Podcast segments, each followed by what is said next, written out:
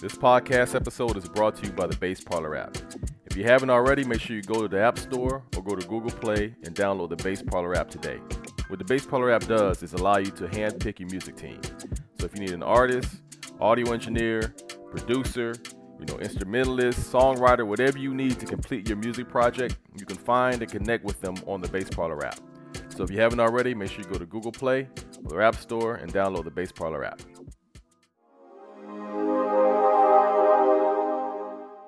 What's up, everybody? Welcome to the Bass Parlor Podcast. I'm your host, Daryl Stevens, and today our special guest is an incredible poet, actress, podcast host out the Atlanta area, Miss Grande Beauty. What's up, Miss Beauty?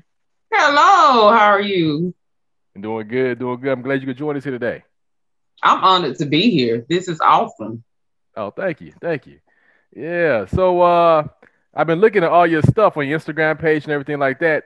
Obviously, you're incredibly, incredibly talented. Um, but let us know how you guys, how'd you get started in, in you know, in poetry and being a poet, writing lyrics and everything. Well, starting with poetry, I started um, when I was young. I was like eight years old. You know, I got intrigued by.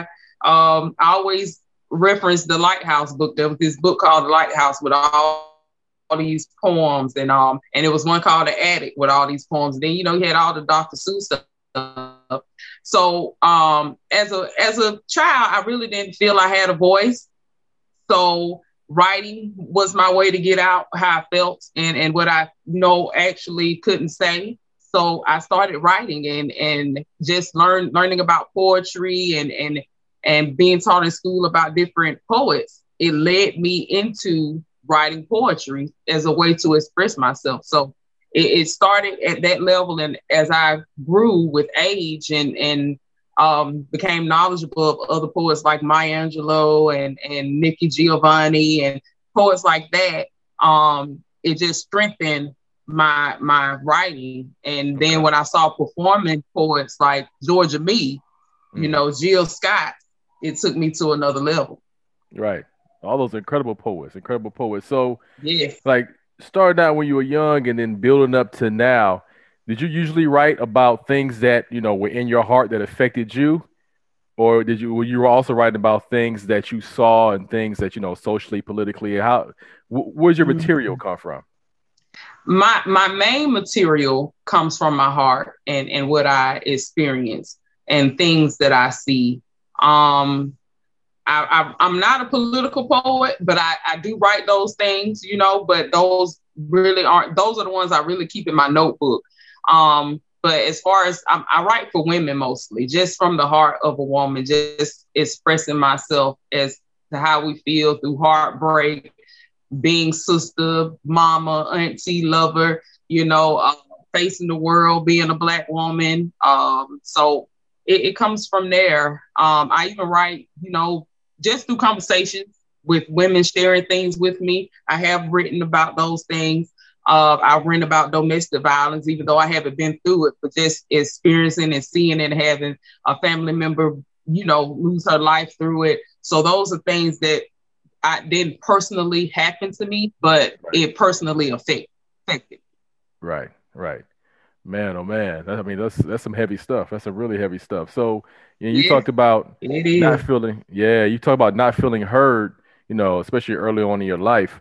Did the poetry actually help with that? Help with feeling heard, gaining confidence, and all that? Yes, it did. It helped me. Hmm. It was it was like therapy. So I can explain it that way. Just writing on the paper and putting how I felt on paper you know, being a child, you can't say certain things, you know, right. in your household. So my way of getting it out was to write it down, you know, and express it that way and and and keep it, it or ball it up and throw it away because I got it out and okay, now I'm done with it. Right, right. Now that makes sense. And then, you know, so you you experienced writing, like you said, you started at eight and writing all the way through how that transition go to actually performing your poetry? Because that's a whole nother beast when you bring in performing it and not just writing it. Yeah it is a whole nother beast. Um like i say i can go back to like the Def Poetry Jam and just seeing poets stand on stage because you know i was just used to poets with book in the books and maybe getting on stage with the book and you know reciting something but the art um changed for me when i saw Def Poetry Jam and i saw like georgia me. And um when artists like Floetry came out and Erykah Badu and um jill scott came out it was like oh like they, they're singing poetry and you have like natalie the Floacist she's flowing with the poetry. It was just different. And then when i start um just getting older and coming into myself as a woman, um, it, it, just it just flowed different. And I was like, that I loved what I saw, you know. Um, and for me, it reached another level of people because everybody's not poetically inclined right. and they're not, you know, as eager to listen. And um, so it, it drew people in a different, you know, a different um caliber of people to listen to what I had to say because it had uh, music behind it. So right. that's pretty much how I got into that. Okay, okay. And I've seen a couple. Uh, I'm not sure if you've been to them. You might have been a poet at a few of them. I know Queen Sheba. She's done a couple yeah. like hip hop verse poetry, and I know mm-hmm. the, the, ones I've been to with when the poets have, you know, you know, the hip hop always got music behind it, but the poetry's got a, a music behind it. It's something about that poetry when you got music behind it. You know, it, it you got the music plus the words like touch your heart you know? So yeah. what is it about what do you think it is about poetry? Um, even though hip hop is very similar, but what is about poetry that has an extra emphasis that really touches your heart? First off, first off, shouts out to Queen Sheba. Um, yeah. I just we were just together probably like two weeks ago. We did a um a shoot for a video, no, a show. So okay. I was just actually with her. Um, so the and that's another thing. Those the what we call them is uh battle poets or um you know that I, I wish I could do that, but I can't. um, but I think the slam poets, that's what we call them, slam poets. Mm. Um, I think what it is because people really connect poetry with such a private, emotional, and personal place is why they take it so different from hip hop. And, and, you know, I had to explain this when I got signed to, I was signed to a, a local record label here, uh, Monster Music. And I was the first poet on the label. They only had R and B and they had hip hop, and they were used to putting on the beat. And all the dudes got in there in a circle with their notebooks, just making up stuff. And he would give me a beat like and I'm thinking I'm supposed to sit there and write something. I'm like, no, poetry is different. Like I, I need to swim in this. I, I have to feel this. Like I'm not just gonna go in there and make up something about Ferrari, you know, Ferraris and and, right. and Porsches and rhyming about selling drugs and money. Like this is personal. Mm. So I think that's why when people are at those slams, I think that's why the poetry side of it is like a ooh, because they know it's coming from a deep place. It's coming from in here not just made up so it can rhyme and go with a beat. Right. Now that makes sense. It makes it hits you on a whole different mm-hmm. level. You know, resonates on a whole different level. Yes. So that makes sense. So yes. You know, and I've seen obviously you've seen thousands of poets and, and I've seen quite a few as well. Um, other than like the vulnerability and the like the connection with the words, what are some other things that you think make a great poet? Mm. Like poet as far as performance, not just, just writing, that, but the, the performance part of it. Just connecting with that audience. With the audience. You know, just connection. You have to connect. I've seen poets with an awesome poem, but they did not connect with the audience. Mm-hmm. And I've seen some poets with some poems. I'm like, what are they talking about? But they are entertaining as I don't know what. And so they have your attention and you look at them like, what's going on? But they're connecting with the crowd, even right. though it's nothing we can relate to and we don't know what they're talking about. So you have to have that connection. So that that's the major thing. Right. Yeah, that makes sense. That makes sense. How is that has that connection with the crowd, your experience as a poet connecting with the crowd? Um, has that translated at all to help you at all as, as a podcaster now? Because you also have, have an incredible podcast as well. Yes, it, it really did. Um, it's it's amazing how everything kind of makes a domino effect. Like you start from one place, and that place takes you to acting, and it takes you to hosting, and it you know because you have a voice. So people like, oh, you want to host this, or you want to host my show, and I'm like, me. So when um I was presented the opportunity to do the, the podcast, it was pretty much based off, you know, I had the platform as a poet and then how I talk on Facebook because I'm very vocal about issues um and women issues. And it was like, you have something to say.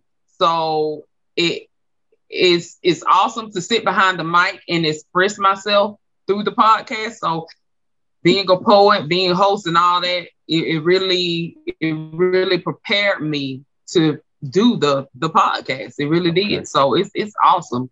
It's awesome. Okay, and let us know for everybody, uh, for everybody listening, let us know the name of the podcast again, where to find it. The name of the podcast is um, oh Lord, I forgot the name of my podcast. Um, Sitting with Grande. Where is my mind at? But yeah, that that's the name of my podcast. Um, it, it's it's awesome.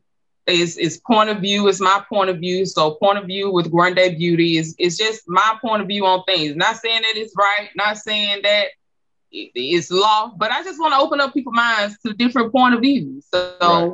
yeah, right. so it's it's it's everywhere. So you find it on Spotify and everywhere. Okay. If nothing else, it'll be interesting. You know, that's the main thing. I know it'll be interesting. Yeah.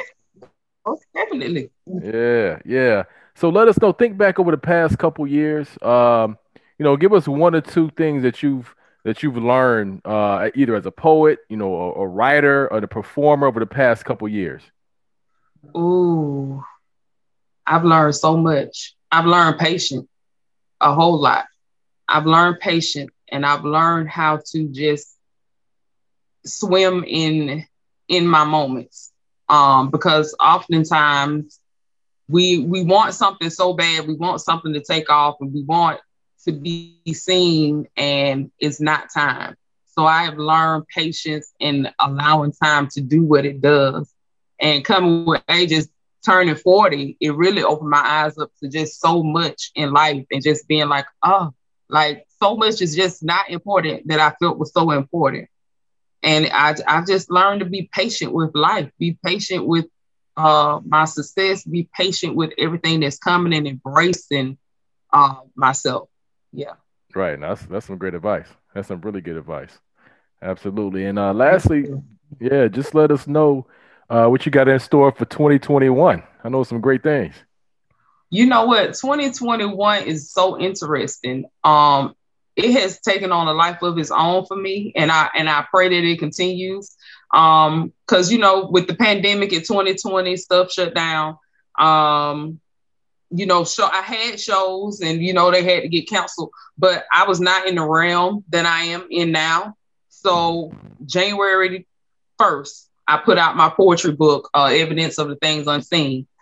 And i start pushing it and i pushing it. Doors start opening up. Um different opportunities start coming to me, and I'm just like, whoa, what happened? What's happening? And and God was like, well, you asked for this, like it's it's time. It's time. You it's time. Get to moving. Right. So 2021 for me is like everything that everything is manifesting. And okay. I know now that I'm ready for what I wasn't ready for. Like when I was on the road at 30, 31, 32, I'm performing with Georgia Me and I'm performing with uh, Tammy Bottoms and all these people and on the stage of Queen Sheba. But mentally and emotionally, I was not ready. So right. it took me 10 years to be prepared for everything that is coming now. So everything that's happening now, the book drop, um, I'm on here with you. um, it's so much happening um, and I'm learning to embrace it. And I know now I'm I'm mature enough to handle it mentally and emotionally. Absolutely. Now's the time. Now's the time. And I see the books are getting great reviews too on Amazon. So that's that's a good thing. That's a really good thing. Yeah. Yeah. I'm I'm amazed. I'm amazed. You know, I put out different things. I put out two CDs. I can say this right here for me is so different. This um, I need to see you. I, I, I'm have to send you, send it to you. Um, yeah, but it's so it it's so different. Yeah. Okay. Um, it's like my baby, and, and just the way everybody's taking to it. It's so amazing. It's amazing to me, but I'm embracing it. All right, embrace the moment. Swim in the moment. I like the way you say it. Swim in the moment. Mm-hmm. Yeah. So, uh, once again, everybody, This is an incredible poet, actress, and podcast host of the Atlanta area, yes. Miss Grande Beauty. I appreciate again joining us here today. Thank you so much for having me.